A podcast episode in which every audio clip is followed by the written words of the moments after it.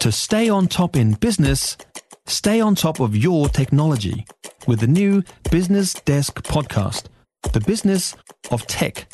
Listen on iHeartRadio or wherever you get your podcasts. Rod Liddle is with us. Rod, very good morning to you.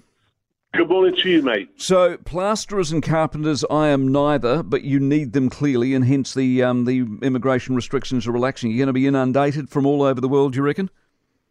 Well, uh, uh, at the moment, one would hope so, uh, because this is counter Brexit.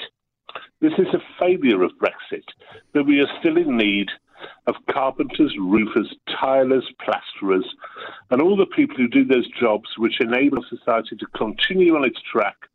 Uh, we, we are simply too short. You know, I've been waiting for four months to get a builder in to to try and sort out part of my house. Uh, we are desperately short of artisan craftsmen, as you might put it. Mm. Um, and this is kind of counter to the argument which I signed up to and many others signed up to when we voted for Brexit, which was that would, we would teach our own people to do this stuff instead of importing labour.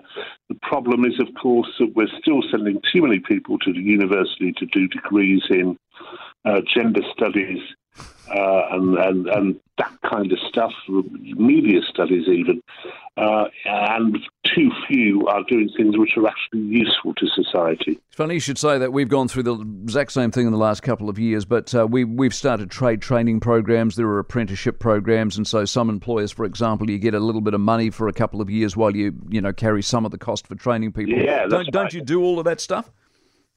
No, we don't. We don't do it enough.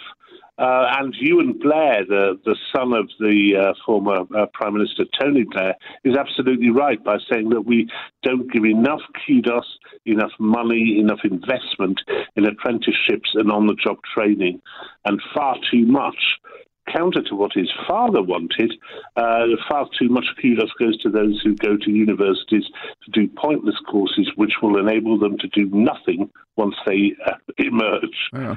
Right, Thursday it is your time, Friday ours. It's by election day. There are three yeah. by elections. Uh, just work us through them and how worried are the Tories seat by seat?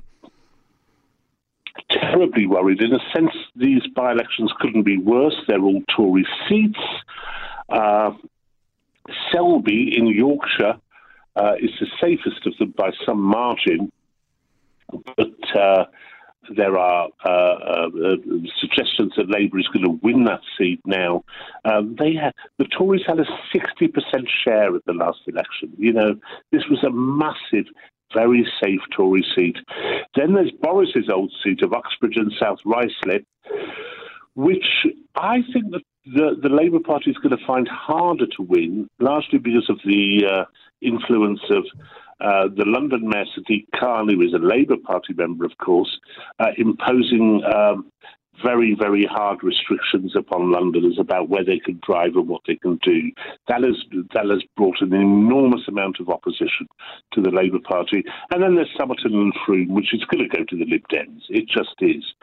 I don't know if you've met Ed Davey or if you know much about him, but if you had, you really wouldn't vote Lib Dem in an election. I mean, I just don't get it, mate. I'm sorry. Okay, so uh, of, the, of the three, three Tory seats, so that's two losses, and they'll hold Uxbridge. How do they explain that? That do they say, well, look, you know, by-elections always go that way, or is it really on them? It's on them, mate. Uh, it, it, it, the, the, the, the Conservative Party has not responded to Labour's threat in a way which would enable it to win a by-election. And, you know, if it's losing seats like Selby, which has got the whiff of the red wall about it. It's in the north, but it's not terribly impoverished. But there, but but it is, you know, it's not Islington by any stretch of the imagination. If they lose that, and there are suggestions that they will, then it really is all over for the Tories. For more from the Mike Hosking Breakfast, listen live to News Talk ZB from 6 a.m. weekdays or follow the podcast on iHeartRadio. If you enjoyed this podcast, you will love our New Zealand Herald podcast, The Little Things, hosted by me, Francesca Rudkin, and my good friend Louise Airy. We focus on all the little things that you can do to make a positive impact on your life and to cut through the confusion from the health and wellness industry. Join us every Saturday to hear from the experts for all the tips and advice you need. Just search The Little Things on iHeartRadio or wherever you get your podcasts.